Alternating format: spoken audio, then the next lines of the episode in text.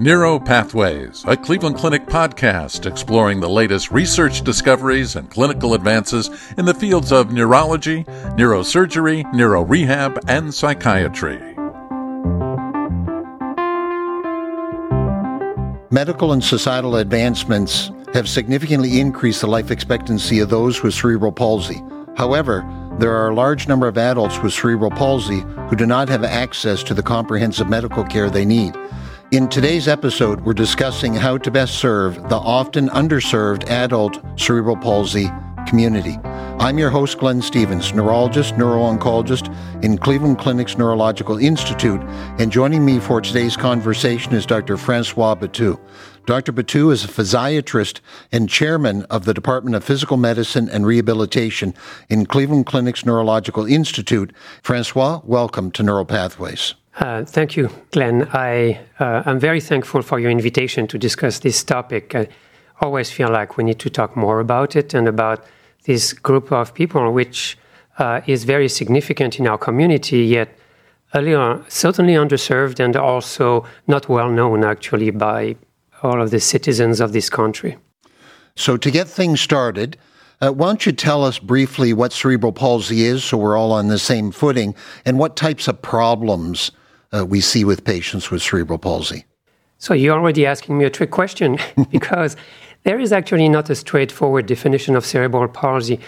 Everybody acknowledges it's a group of disorders, but they have something in common. It is that they're, they're caused by either an abnormality of the brain development, so the brain doesn't develop as it should, or some damage occurring to the brain, either during, you know, in utero or uh, around the time of birth.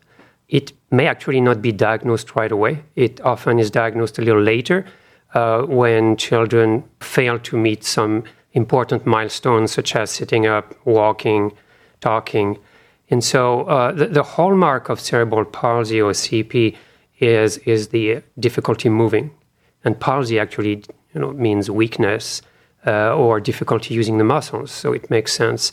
And so you know, we may have images of uh, children, adolescents, and adults having difficulty walking, difficulty keeping their balance, difficulty using their arms and their hands, there is also a, a potential component of intellectual disability as well in cerebral palsy. So, Francois, we mentioned in the opening that we're probably doing a better job in the pediatric population uh, with the children with cerebral palsy because that's where we're identifying it. Uh, but we have a lot of work to do at the same level of care in the adult population with cerebral palsy. In your opinion, what has worked well in the pediatric population? So what I think worked well for the pediatric population is the acknowledgement that a significant number of babies were born with uh, damage to their brain or abnormal brain development leading to cerebral palsy. Therefore, there's been a very early stepping up in multidisciplinary care to take these uh, babies, toddlers, and, and children giving them the best chance of avoiding complications, of having the best function and quality of life possible. You know, it, it's estimated there's about 10,000 children born with cerebral palsy every year in the US. And so that leads to an estimated 700,000 people living with cerebral palsy who may be children or adults, significant number. And really, there's basically two aspects to the pediatric care. One is taking care of the problems that are presenting themselves, but also the second one is giving uh, these children the best chance uh, to live a long life, to live a productive life, but also to have the greatest quality of life possible. And there seems to be a disconnect when they reach the adult age and whether transition to the adult healthcare. So I'm going to throw you just a little curveball because I'm just kind of curious about the the answer to this. Is the incidence of cerebral palsy decreasing, staying the same, or improving? I would like to believe that we should see less of it as medical care gets better, but maybe it's not. Do you know? I don't have the numbers precisely in my brain, but uh, what I remember from previous readings is that while there has been an overall decrease due to progress, you know, in uh, particularly the quality of, of, delivery and care around delivery, there's also, you know, what we now call social determinants of health that have not been resolved uh, in many developed countries, including ours, and that lead to an increased incidence of cerebral palsy.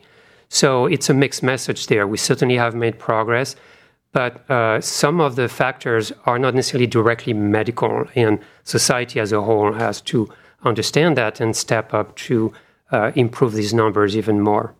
So, you know, as a neuro-oncologist, I look after patients who have neurofibromatosis. And, you know, again, a disorder that's very commonly diagnosed when individuals are children and then get transitioned to adults. And one of the things that we see, at least in the NF population, is that the patients don't want to leave their pediatrician. Uh, you know, the patients are 40 years old and they're still being followed by the pediatrician because they followed them for years and they're comfortable with it uh, but it's really getting outside the realm of what's going on with the pediatricians. What about uh, on the adult side of things? Do you see that as well, that the pediatricians hold on to their patients or the patients don't want to leave, or is it difficult to transition the patients? Yes, it is. Actually, it is. So, what I've seen again, that speaks to the fact that the pediatric world and particularly the pediatric rehabilitation world is very nurturing for these patients and their families. You know, we should never uh, forget that uh, the parents of these children are often very closely involved in their management, in their day to day life. And so they're so nurtured by a multidisciplinary team that who would want to leave, right? And so, you know, now that the Cleveland Clinic has engaged in a more active transition process that starts around age 12, 14, and is supposed to end around age 22, first you notice that we're not in a hurry to transition people when they turn 18. We give them time to prepare for that transition and then to uh, have a successful transition to adult care. But we've seen some families, some patients just refuse, uh, saying they're not ready and it's scary out there. Or maybe they've tried to contact an adult provider and things didn't work out the way they wanted. Sometimes they couldn't get scheduled with the right provider. Sometimes they came and were not impressed with uh, the understanding that the provider had of their condition and their needs and uh, they may return or ask to return to the pediatric world.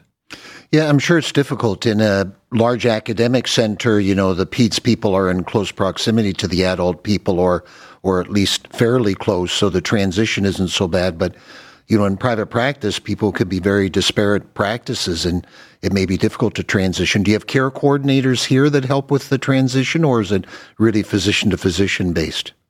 So it it is much better when we don't make it physician to physician based.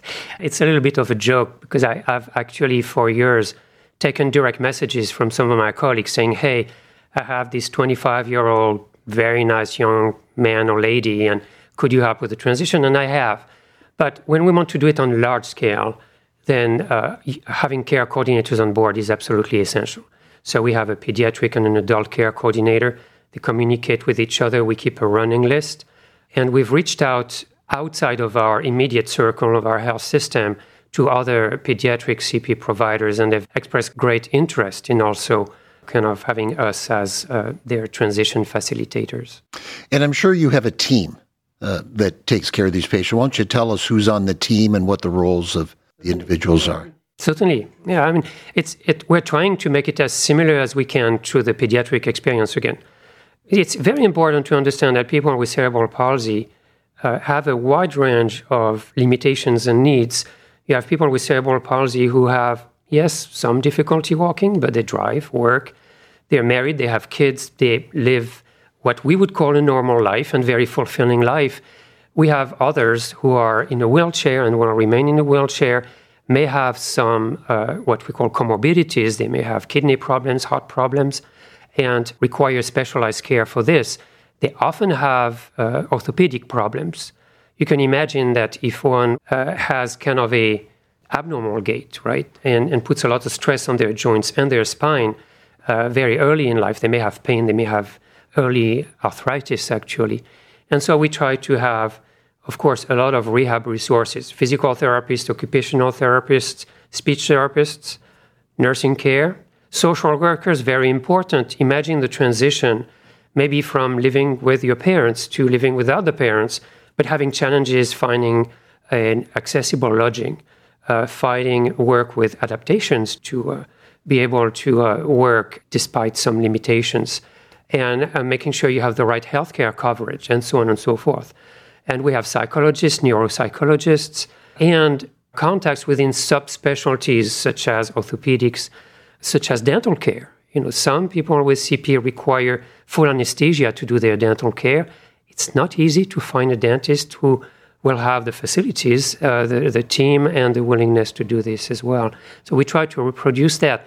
And I often crack jokes, uh, you know, that in the pediatric world, it's very common to have an orthopedic specialist who will take care of your spine, hips, knees, and feet. And then you transition to adult care. And it seems like you need to have one orthopedist for your spine, and one for your hip, and one for your knee, and one for your foot. So we try to recreate, at least for routine management, the one stop shopping kind of experience using more specialized practitioners when there's a need maybe for surgery or, or a more difficult case. So, outside of surgery, what kind of medicines are we using for these patients? Well, the, the, the, medicines used, we try to keep them down to a minimum because we don't want polymedication that can lead to other problems. But treatments for spasticity are very common in uh, individuals with cerebral palsy because their spasticity may cause them discomfort and Im- interfere with the way they want to function. There may be treatments for pain, and uh, particularly for either joint pain or back pain, but also nerve pain that may be caused by the brain damage. And so uh, there are medications uh, specific for what we call neuropathic pain from the brain damage.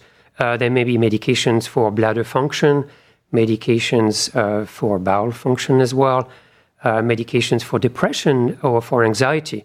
So it's the same types of medications that we would use for other disorders I'm not aware of any medication that's specific for cerebral palsy, but we borrow from uh, other uh, medications used for other neuro- neurological conditions to address the needs of those with cerebral palsy. I remember uh, when I was uh, training in practice, you know, they used to place baclofen pumps in patients that had very bad spasticity. But my recollection, and maybe I'm wrong at the time, was that these were really patients that were bedbound uh, and they were trying to decrease the spasticity, the contractures, so that patients would have less pain. But I think that this has been nuanced now, and and patients can now have a baclofen pump and still ambulate and function. Uh, so it sounds like maybe you guys have come a long ways in how you titrate uh, these types of things. Can you speak on that at all? The baclofen pump is, is a wonderful treatment that is extremely potent to decrease spasticity, particularly in the legs. And uh, it's true that both on the pediatric and adult side, we've evolved to implant these pumps in individuals who are able to walk because we know now not to be afraid of making them lose the ability to walk because we thought we would cause too much weakness, too much relaxation, and if the legs get kind of like wet noodles, right, well, then it's difficult to walk on them. But we've realized that if we're careful in selecting the good candidates, we can do that. And so you know, part of the transition is to help former children who are now young adults who've had a baclofen pump for many years transition to adult care. But in some cases, actually, we've had adults with cerebral palsy get their first baclofen pump as adults because their spasticity had evolved to be bothersome at that particular age. And uh, why don't you comment briefly about Botox use in individuals with CP? Botulinum toxin therapy is also widely used in CP. Uh, then one of the nice aspects of this therapy is that it it can be customized so because we inject specific muscles, and so we can really customize the number of muscles that are injected to the person's needs, as opposed to say the baclofen pump that relaxes every muscle from the waist down. And so uh, it, it's very much customized, can address the upper extremities as well. It doesn't require surgery requires injections, which you know uh, nobody looks forward to getting injections. And in the pediatric world, they often are done under conscious sedation or applying some local anesthetic over the skin. And we try to transition with again still providing the same level of comfort if we can. And again, sometimes we start the treatment as adults. Again, this is very specific for spasticity, but spasticity affects many people with cerebral palsy. So, not every uh, caregiver is uh, near a large academic center. A lot of people will be in very small related areas. Are there good places for providers and patients alike to find resources? There are wonderful community resources in our area, the most well known is United Cerebral Palsy. Uh, and they help a lot of children, families, and adults with cerebral palsy find the right providers. They also provide some services, particularly rehabilitation services, uh, but they also serve to facilitate you know, their insertion into the community, their remaining in the community. Uh, that's one example. I like to say that any provider can take care of someone with cerebral palsy. There's no special degree to have. Actually, right now, there's not really special training that is designed specifically for cerebral palsy. Uh, if there's you know good listening skills, a desire to help, and access to either specialized providers or you know good literature when needed, are plenty to address this. And what we're trying to promote is a model where there may be a uh, cerebral palsy medical home, if you wish, which could be in a big academic center, realizing it's not close to everyone. But then we know that there are some physicians, some advanced practice providers who have some experience and a keen interest in helping people with cerebral palsy. Then we can connect with them and direct patients and families towards them, for example. Uh, the same goes with surgeons and etc. So that that's the way we we realize that uh, the services we may provide as a you know home for cerebral palsy are not the end of it. it. It may actually just be the beginning. We may see people once, and then they will be referred to a provider, or their existing provider will be provided with some resources, and, and then we can continue. And the uh, promotion of telehealth during the pandemic, if there's any silver lining to this pandemic, it's the uh, the the fact that we've all gotten comfortable to providing telehealth services. Then we can stay in touch with these uh, individuals remotely and they can get their care in person uh, with their own providers in their community. Yeah, I think that's an excellent point, and probably telehealth for certain types of disorders where there may not be specialist in the area uh, allows the patient to touch base with you so that then you can communicate with them as to what you feel or who you feel they should see, and then they can look for that person uh, in their community. It always just reminds me that once again that we just need to listen to our patients, right?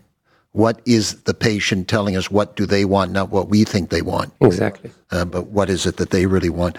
What about research in the area for spasticity in general or uh, cerebral palsy? Anything going on? There is actually, well, there's two ways to see it. Not enough research. We often bemoan in, in many fields, especially in certain disorders, that there's not enough research. But actually, there's, when I did my own search on Dr. Google, uh, you know, I was pleased to find uh, more research going on than I thought. First, there's research about the needs of those with cerebral palsy, particularly adults with cerebral palsy. There's a fairly large literature on children with CP, but a, a smaller literature on adults. And you know, we find themes that, to me, evoke missed opportunities. One, the good news is life expectancy for those with cerebral palsy has increased, but generally, you know, overall remains shorter than for those without cerebral palsy. We also find that what we call again comorbidities, right? All these conditions that anybody can acquire as an adult, high blood pressure, you know, obesity, heart disease, add to the risk of uh, dying prematurely, but also decrease the quality of life with those with cerebral palsy. And not surprisingly, we also find, again, health inequities uh, with minorities. So if somebody, uh, say, is African American and with cerebral palsy, they will have a higher uh, risk of mortality and a higher chance of having comorbidities. And unfortunately, uh, some of the research shows that these health needs are not really addressed in a preventative or curative manner. And so some of the research is about demonstrating the needs so that we can get the right services. That's important. And then a lot more research to uh, try and promote more discoveries. So there's advances in genetics. So now this group of disorders that I was talking about sometimes can be actually identified as a genetic disorder. It's very important for knowledge first, but also uh, some people with cerebral palsy will have a family they need to know uh, for their offsprings if there is a risk of actually uh, having some issues over time. For example, there's research on stem cells, and stem cells make every uh, people, you know, everybody involved with neurological disorders dream, right, of fixing the nervous system, repairing the damage even years after it occurred. So the good news is there's more and more research and uh, some promising results, particularly in animal models. Uh, we just need to be very patient because I don't think we've been able to harness in stem cells to the point that they can become routine care and we can promise that we can restore damage and restore function as well. Uh, there's also research on the outcomes of spasticity management in cerebral palsy to find who are the best candidates, what really are, are uh, the outcomes, what, what we really provide to people who have cerebral palsy. And there's some more off the beaten path interventions that can be very low cost and very available in the community. I found a research study on the effects of dance on people with cerebral palsy. You know, I'm a healthcare provider, and we all know that there's a cost to being in healthcare, and more and more a cost to patients out of pocket costs. But there are community resources to help restore and, and, and maintain health that can be very engaging and also very easy to access and can be done in conjunction with a healthcare provider to make sure that everything goes safely. I think that we're all guilty to some extent of microaggressions when we look at certain populations. I suspect that there's a number of patients that when they look at somebody with cerebral palsy, you know, they see the motor related problem, but they assume there's also a cognitive related problem associated with it. But it doesn't have to be. What's the instance of, of cognitive difficulties in patients with cerebral palsy? You're, you're right that there are many assumptions. And uh, particularly if we see someone with a severe physical disability who may not be able to speak even and uh, may have difficulty controlling their limbs, are in a wheelchair, we may assume that their intellectual performance is very, uh, very limited. Uh, and so in these cases, it's always good to ask. So the, the numbers vary because uh, the degree of intellectual disability may vary greatly. And often, actually, it's been assessed during childhood, and we have a, a very good idea when people become adults of what it is. And, and so that allows opportunities such as special education, such as access to workshops for people with limited uh, cognitive and physical abilities. But we don't want it to be a stigma, right? That we stigmatize and we say, oh, there are special services for these people and they're not like us, and I'm not going to be able to communicate with them. And lo and behold, the person in the wheelchair in front of them may have a college degree and may actually uh, have a high level IT job that they're doing. You know, maybe a researcher, maybe somebody who's very active in the community. And we will not realize that unless we give it an opportunity, unless we approach the person, ask some questions, and uh, listen you know listen carefully to to the answers. Well, Francois, I've really enjoyed our, our talk today. Any parting tips uh, for anybody out there or areas that we've not covered that you feel would be important? I'd say that, you know, do not underestimate all the needs that people with cerebral palsy have, but let's not underestimate all the opportunities we have that are not costly, not high tech, uh, but may really change their lives. And it always pays off to keep an open mind and uh, be attentive to someone else's needs, but also expectations from us and from life. Excellent. Well, I think uh, keeping an open mind is what we all need to do. And I really appreciate your sharing your insights uh, with myself and our group today and uh, wish you well in your practice. Thank you very much. I wish you well. This concludes this episode of Neuro Pathways. You can find additional podcast episodes on our website, clevelandclinic.org slash neuro podcast, or subscribe to the podcast on iTunes, Google Play, Spotify, or wherever you get your podcasts. And don't forget, you can access real-time updates from experts in Cleveland Clinic's Neurological Institute on our Consult QD website. That's consultqd.clevelandclinic.org slash neuro or follow us on Twitter at CLE Clinic MD, all one word. And thank you for listening.